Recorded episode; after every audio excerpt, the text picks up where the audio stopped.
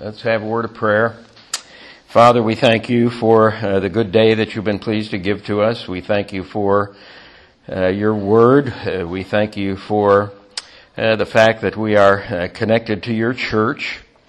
And uh, we do thank you for the body of Christ. We thank you that he purchased us with his blood and that we are not our own, but that we have been purchased with that price. And uh, as a result, we are uh, your servants through him. Uh, more and more, we pray that you'll be pleased to uh, impress this upon us. And uh, as we uh, continue our discussion of worship, we pray that you'll be pleased to help us and give us understanding. bless us with a good understanding of your word, we pray and uh, forgive us of our sins where we uh, fail uh, in this regard. But uh, build us up in the most holy faith once for all delivered to the saints, we pray. In Jesus' name, amen. Okay, in this morning's lesson, uh, I'm drawing a distinction between uh, worship and uh, the pattern for worship that's found in the temple and uh, what I'm calling celebrations. Uh, and uh, as I have on uh, this second whiteboard, they're culturally conditioned and they are not the pattern for our worship. so I, am making this distinction. And uh, as we get into the lesson, re- remember some of the territory that we've uh, uh, we've covered. That uh, we started out with the, with the idea that uh, God governs uh, His worship, and we zeroed in on the fact that we are the temple of the living God, and since temple worship is uh, governed by uh, God and uh, it's stipulated by God uh, how we should worship uh, in the temple. We, since we are the temple of the living God, that transfers to us. That that this idea of of worship being governed by God and worship uh, the elements of worship, etc., being stipulated by God are tied uh, to this idea. Okay, so uh, this is one of the reasons I want to, go here uh, this morning again, and uh, it's a little bit of a refresher. but as we get into the class, I'm going to contrast this with the idea of celebrations. Now, you see on the top of the board here, under worship, I have uh, that uh, worship is regular, weekly, stated, heaven directed, and heaven flavored. Now, uh, what we're talking about is public worship. We're not talking about, once again, we're not talking about private worship. We're not talking about family worship. We're talking about public worship. And so it's, it's the regular public worship of God. Okay? And uh, it's weekly.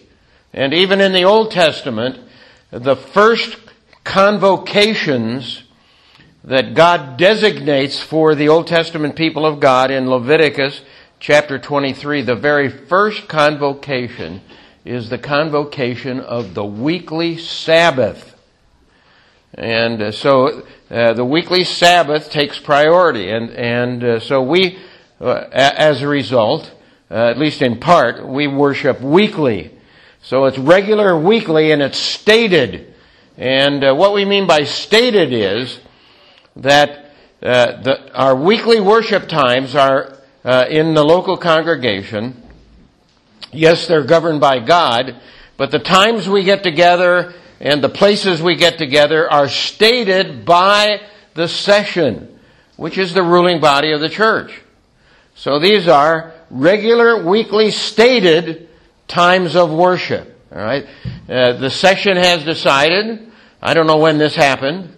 See, millennia ago, probably, uh, that uh, we're, we're going to meet at 10:45 uh, on a Lord's Day morning for evening worship, and uh, we're going to meet at 6 o'clock uh, uh, in the evening for evening worship. These are the stated times. These are the times that were designated uh, for us. So it's regular, weekly stated, heaven directed. And what I mean here is it's, it, God directs our worship. And, and this is part of what we've been working on uh, in our class. That the elements of worship are stated in Scripture, that uh, uh, uh, the fact that that uh, we use psalms in worship that's stated in Scripture in the New Testament. Uh, the fact that we don't use instrumental music is also stated in Scripture.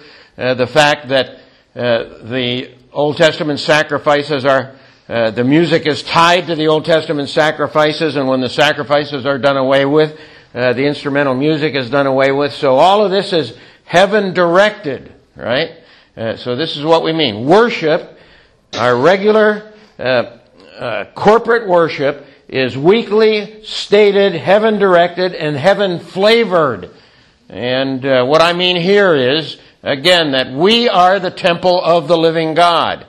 And uh, uh, th- this gets us into these texts again, which is a little bit of a review, but I, I think helpful this morning for uh, what we're doing. So uh, we start out with uh, 2 Corinthians 6.16. Uh, 2 Corinthians 6.16. Or what is, or what agreement has the temple of God with idols? For we are the temple of the living God, just as God said. We are. Paul is speaking to the Corinthian church and uh, the Corinthians are uh, uh, hearing the words of Paul read to them, and they're gathered together, kind of like we are gathered together right now.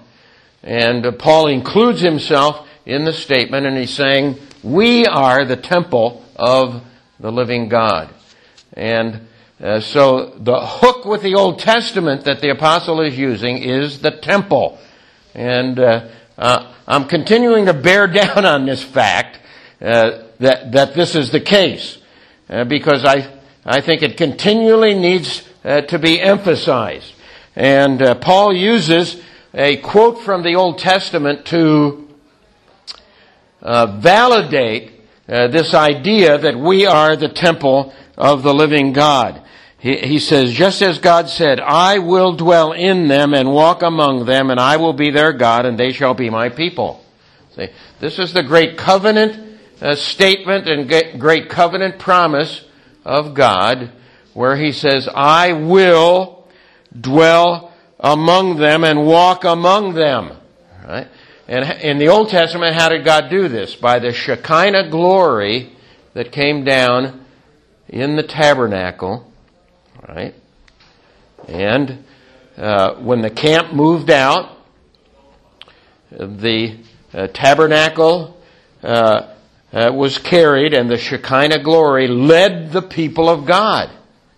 I will walk with them and I will dwell among them. In uh, the temple, when uh, Solomon dedicated the temple, uh, the cloud filled the temple so that the priests couldn't, they couldn't go in there. Uh, it was so rich uh, with the presence of God. And uh, it, it's this idea I will dwell among them and with them. And uh, Paul is saying, We are the temple of the living God, and the promise is that God will dwell among us. And uh, uh, uh hopefully you remember this, this little side note. maybe you remember this little side note. That God manifests himself differently in different times and in different places. So you, you, you would say God is present everywhere. Yes, that is true. And the psalmist says, If I ascend into heaven, you are there. And if I descend into Sheol, and the King James Version puts it, if I descend into hell, You are there. Well, uh, God is present in hell for sure, uh, but he's present in hell in wrath. He's manifesting himself in wrath.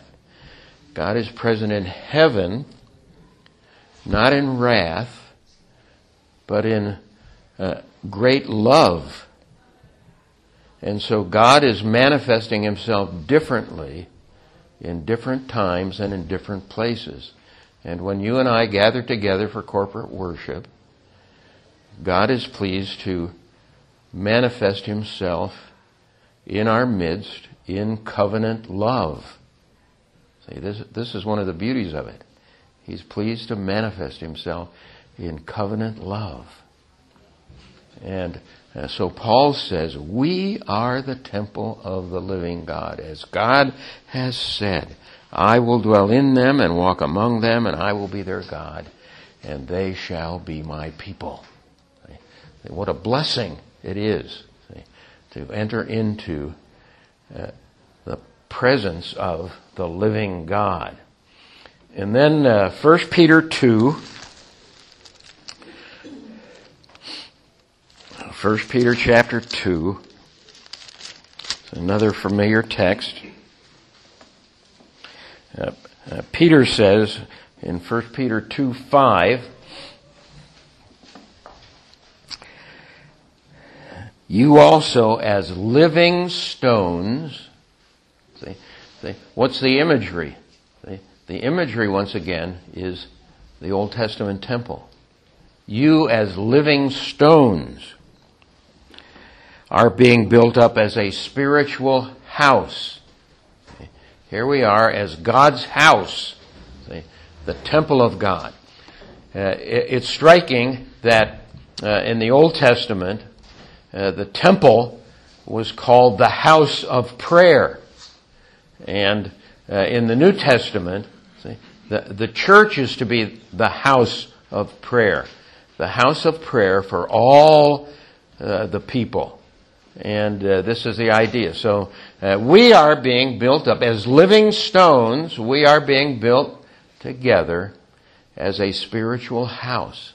And again, the imagery uh, that Peter is using is the temple uh, of the living God. And then uh, Ephesians 2 19 uh, through 22. Ephesians 2 19 through 22. Uh, the apostle Paul is again uh, writing to uh, the church at Ephesus. And uh, he says to the church of Ephesus, beginning in uh, verse 19, So then you are no longer strangers and aliens, but you are fellow citizens with the saints and are of God's household. Okay? Uh, we're a family together and we're part of God's house. Uh, verse 20, having been built on the foundation of the apostles and prophets, Jesus Christ being the cornerstone.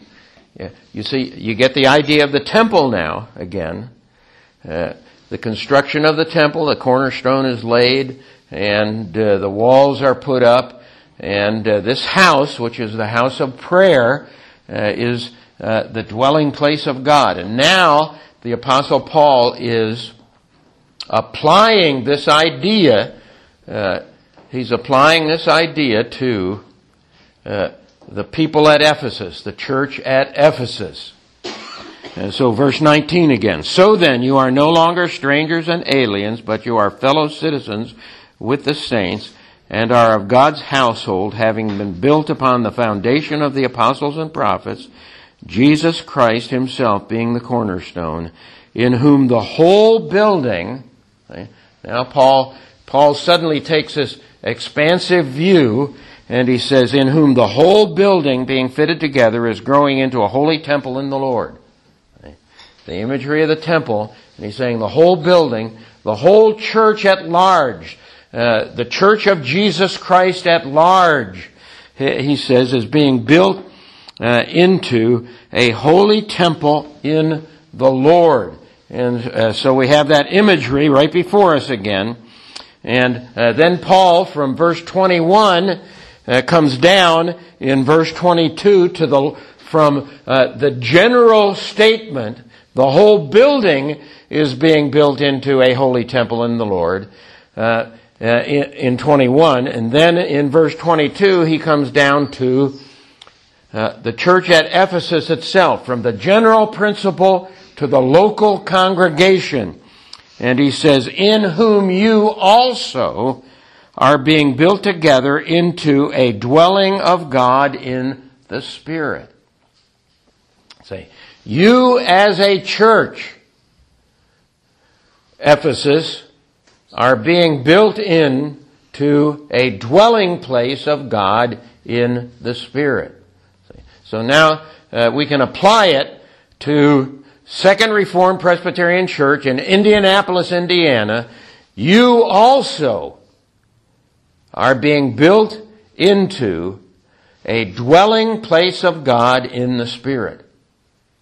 And so when you and I come together, it's to uh, form this temple, uh, when you and I come together in the public worship of God, uh, preeminently, it's to form this temple and to be the special dwelling place of God in the Spirit. Right? Uh, this is a tremendous thing just to contemplate uh, that this is the case. And that God would be pleased to meet with us in this particular way uh, on uh, each Lord's Day. Uh, I'm using these texts once again to undergird this idea of regular, weekly stated, heaven directed, heaven flavored worship. Alright? This is the idea. And uh, uh, as I've said in the past, the temple is the pattern for worship. In other words, we get our pattern for worship largely out of the temples, some out of the synagogue, but largely out of the temple. There was psalm singing uh, in uh, the temple, so we sing psalms. Uh, when the sacrifices were uh, terminated, as I said earlier, uh, there is no longer instrumental music, and so we uh, do not utilize instrumental music in our worship. But generally speaking, see, the hook, the pattern is the temple. Alright? And so now, uh, this morning, I'm contrasting this idea, okay, with what I'm calling celebrations. Which are occasional and uh, what I mean by that is they're tied to different occasions. Like, uh, we don't have weddings every week in each one of our families. This doesn't happen. It's, so it's a special occasion. They happen once, right? These are occasional uh, gatherings. And uh, uh, in our country, we don't have a Fourth of July celebration every month. It only happens once a year on this particular occasion. Okay? This is the idea. They're occasional. Occasional. And these celebrations are culturally conditioned. In other words, they derive much of what takes place in them from the respective cultures within which the celebrations take place. Right? Uh, in other words, weddings are a great example. Uh, uh, weddings take on uh, uh, many cultural things. Uh, and many things that are done in the Bible are not specifically stated in the Bible. And as I've often said, you can have a wedding in two minutes. All it takes is uh, the bride and the groom and whoever's officiating, and uh, you, you say the vows, exchange vows, and you pronounce them husband and wife, and that's it. They're married. you don't need all of this other stuff. But for some reason, brides especially like these other things. They're enjoyable, they're fun, It's a celebration. And uh, so we, so we do get this idea of uh, the celebration. Uh, it, it's a lot cheaper just to, you know, do the two minute thing. but, but uh, to have the celebration is uh, a great deal of fun. And in the Old Testament, we see uh, uh, several different celebrations, all right? And they're not uh, directed in the same way that the worship in the temple is directed. And these celebrations are conditioned, culturally conditioned. Okay? So I want uh, to look at these, uh, some of these texts here uh, that I have on the board uh, for you to uh, gr- grasp this idea. All right? Hopefully, hopefully, this is my objective. Genesis 31 and verse 27. Genesis 31 and verse 27. Now, uh, Jacob has been serving Laban and uh, uh, he, he sneaks off with his bride, and uh, Laban is not happy uh, with his uh, sneaking off with, with his bride. So, let's see. 3127. Uh, so, uh, Laban says, why did you flee secretly and deceive me? And did not uh, tell me so that I might have sent you away with joy and with songs and with timbrel and with lyre. Why didn't you allow me to have a wedding celebration? Okay. See, this is the idea. So Laban's a little upset. I, I, would like to have a wedding celebration. Have a little reception, have a party, and and uh, uh, the party is characterized in uh, certain ways. Uh, send you away uh, with joy and with songs, with timbrel and with lyre. So, so with tambourines, you know, and dancing and and uh, having a great time. See? And, and this was typical. Th- this kind of a celebration was typical in the culture of that day. All right. This, this is the idea. Uh, so, uh, w- we have this uh, celebration, in this case, it's a wedding uh, feast. The idea would be a wedding feast, and uh, it's culturally conditioned. Uh, the wedding feast is culturally conditioned. so now we go to Job 21:12. I'm not going in the order of the books of the Bible here, but there's a rationale for this, I think uh, Job 21:12. Uh, let's start up in the uh, text at uh, verse 7 in uh, Job uh, 21. Job says, Why do the wicked still live? Continue on also. Why do the wicked still live? Continue on, also become very powerful. Their descendants are established with them in their sight, and their offspring before their eyes. Their houses are safe uh, from fear, and the rod of God is not on them. Uh, his ox mates without uh, fail, his cow calves and does not abort. Uh, they send forth their little ones like a flock. Uh, their children skip about. They sing to the timbrel and the harp and rejoice with the sound of the flute. Uh, they spend their days in prosperity and suddenly they go down to Sheol. Sheol.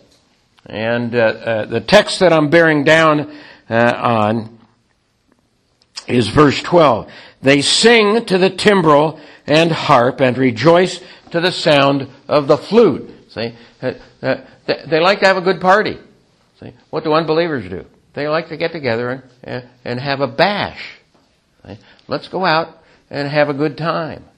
And uh, so they sing and they dance and, and uh, uh, they have a party. They have a celebration. This is typical. See, I, I bring this up because this is typical to the culture. All right? And uh, uh, in, in uh, Genesis 31:27, I said uh, the celebration there was culturally conditioned. Well, I think from Job 21:12 you can see that this is the case.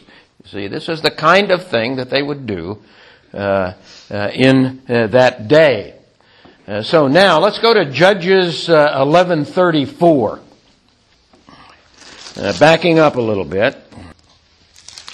Judges 11:34 and we'll start with uh, verse 32 uh, to get to verse uh, 34. Jephthah uh, battles uh, Ammon, and he comes home now. And this is the circumstance. so Jephthah crossed over to the sons of Ammon uh, to fight against them, and the Lord gave them into his hand. He struck them with a very great slaughter from Aroer uh, to the entrance of Minnith, uh, 20 cities as far as Abel Keramim. Uh, so the sons of Ammon were subdued before the sons of uh, Israel. When Jephthah came to his house at Mizpah, behold, his daughter was coming out uh, to meet him with tambourines and with dancing. Now she was the one and only child besides her. He had no uh, son or daughter.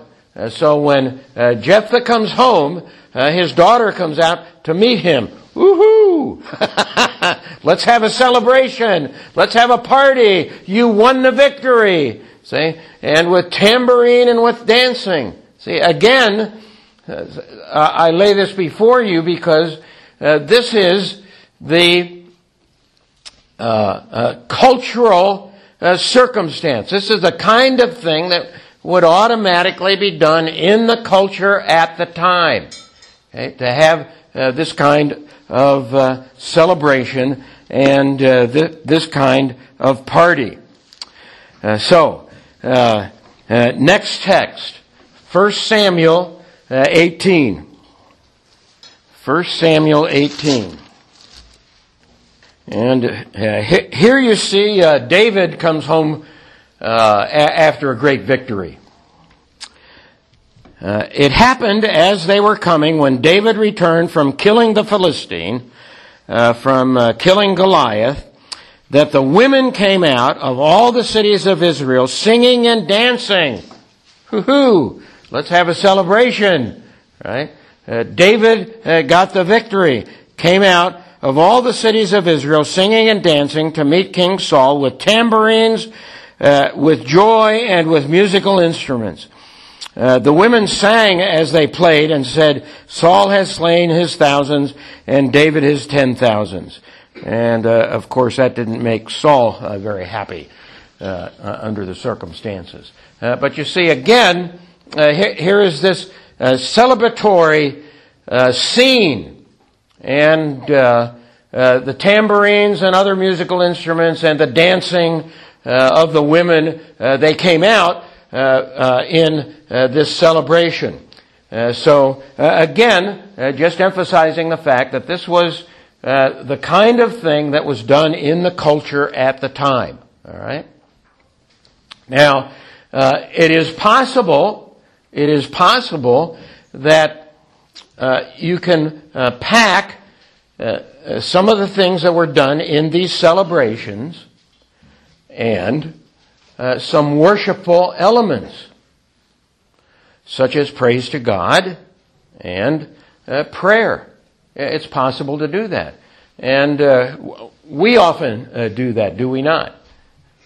Uh, in celebrations uh, that we have. For example, in our country, Fourth of July celebrations, we often have an invocation and other prayers and and uh, sometimes uh, uh, there's a, message delivered. I, have done this on a Fourth of July, uh, in a Fourth of July circumstance, a message given by a pastor, uh, and this sort of thing. So it's possible to put these uh, some elements of worship together with the idea of the celebration.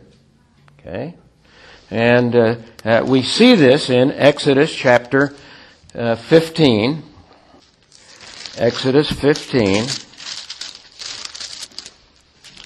and uh, verse 20 uh, particularly. And uh, we can uh, start up earlier, but uh, I don't want to read all of this because it's a little longer passage. But the beginning of Exodus 15 is a song that Miriam sang that we have recorded for us. And in verse 19 it says, For the, the horses of Pharaoh with his chariots and his horsemen went into the sea, and the Lord brought back the waters of the sea on them. Uh, but the sons of Israel walked on dry land uh, through the midst of the sea. Miriam the prophetess, Aaron's sister, took the timbrel in her hand, and all the women went out after her with timbrels and with dancing. You see again uh, this uh, celebration uh, that takes place. Miriam answered, Sing to the Lord, for he is highly exalted. The horse and his rider he has hurled into the sea. So it's quite evident, see, in this circumstance, uh, that uh, there's this uh, culturally, see, what I would call culturally conditioned celebration, and along with it is praise to God. Okay? So, uh, perfectly, I would say, perfectly legitimate. And uh, when weddings are performed, uh, there may be uh, things that are brought in uh, that have are conditioned by the culture. okay, and at the same time, there may be prayers and praise, and it may, from this perspective, be very God honoring. All right. And so it's a celebration that uh, is culturally conditioned in uh, many ways, uh, but it also includes uh, this idea of some praise to God. So, uh, uh, why am I laying this before you and these alternatives before you? Here's what I see that often when uh, our style of worship is criticized, the reference is made back to these Old Testament celebrations. And the question is, why can't we incorporate into our worship services the uh, celebrations that we see in the Old Testament and which obviously contain praise to God and uh, which also may have prayers and other uh, uh, elements of worship. Why can't we use those Old Testament celebrations as a pattern for our New Testament worship. Why can't we go there? Why don't we go there when it seems most appropriate to do so?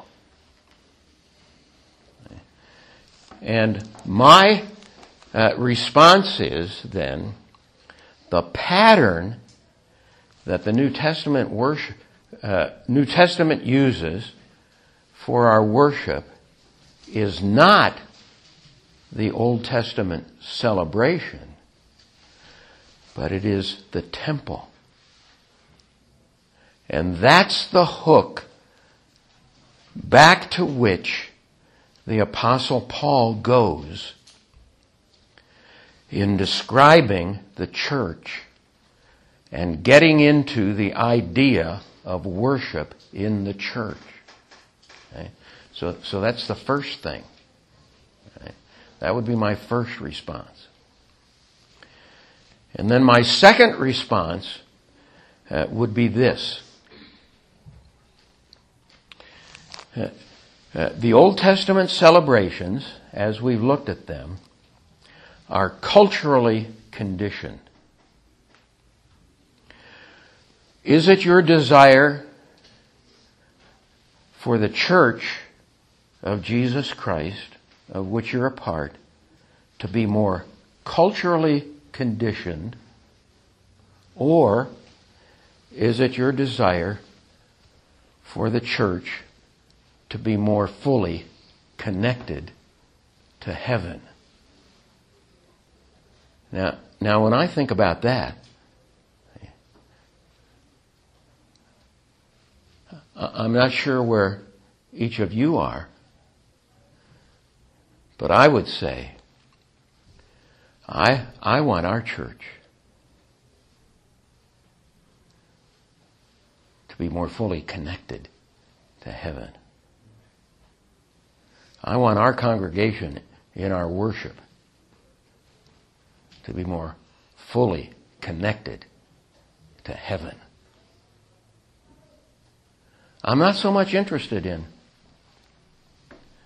our congregation being more influenced by the culture and our, our doing things that connect us more with the culture in our worship. Uh, I, I'm more interested in, and I think the Bible is more interested in, our being connected to heaven. Now, it's my perception that much of what's happening in the church today in the way of worship is an effort to connect with the culture and make what's going on in the church more acceptable to people as they come in because there's a link to the culture. I, have found personally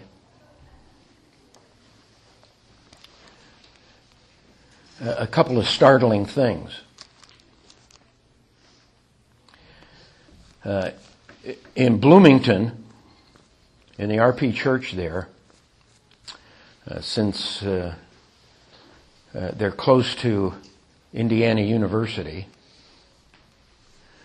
and uh, Indiana University has uh, a pretty good school of music. That folks come in to the RP church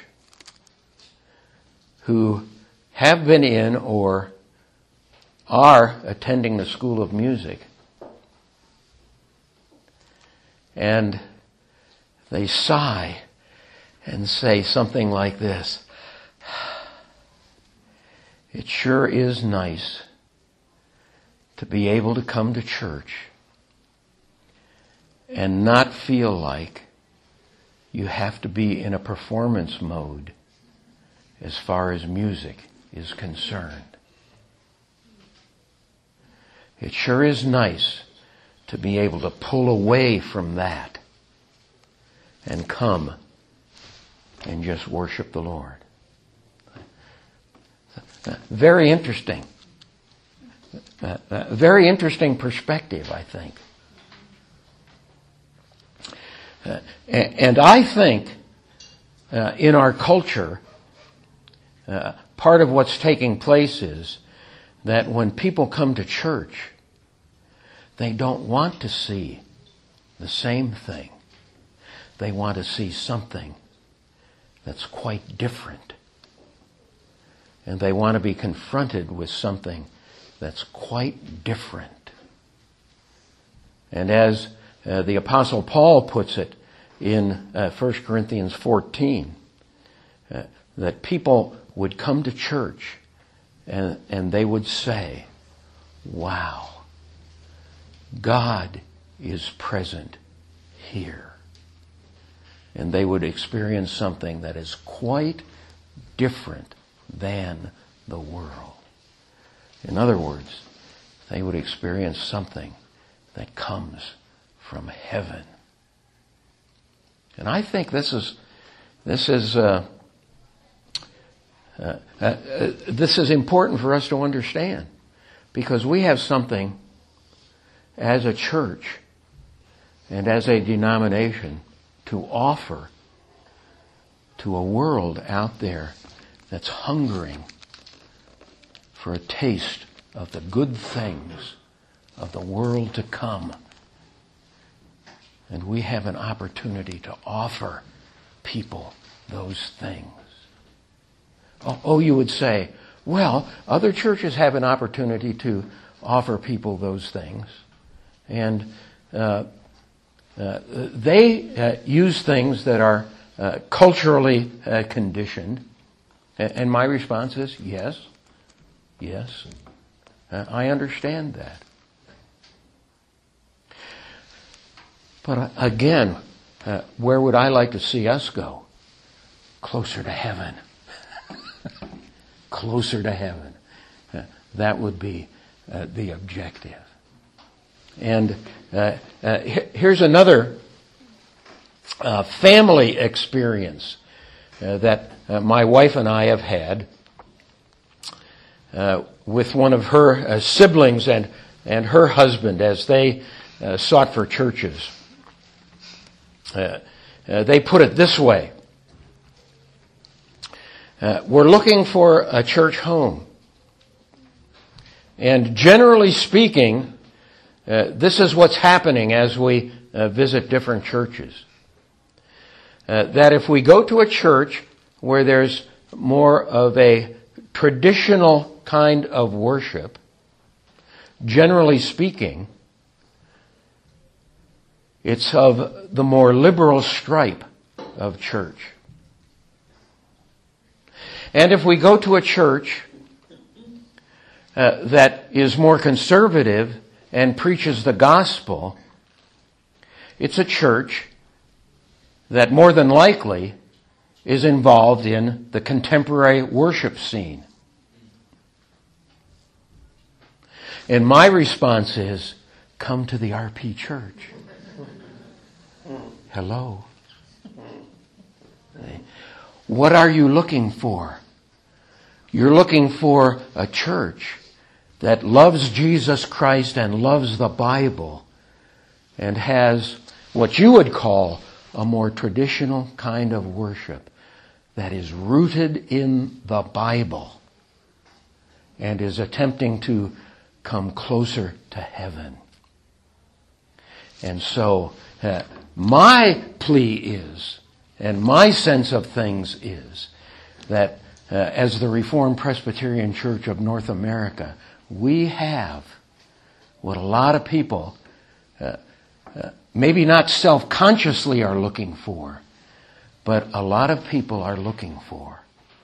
And uh, I think we ought to be thankful to God for what we have and uh, what we can offer the world as we seek to follow the standards of worship that are set forth in the Bible. So Praise be unto God uh, that this is the case.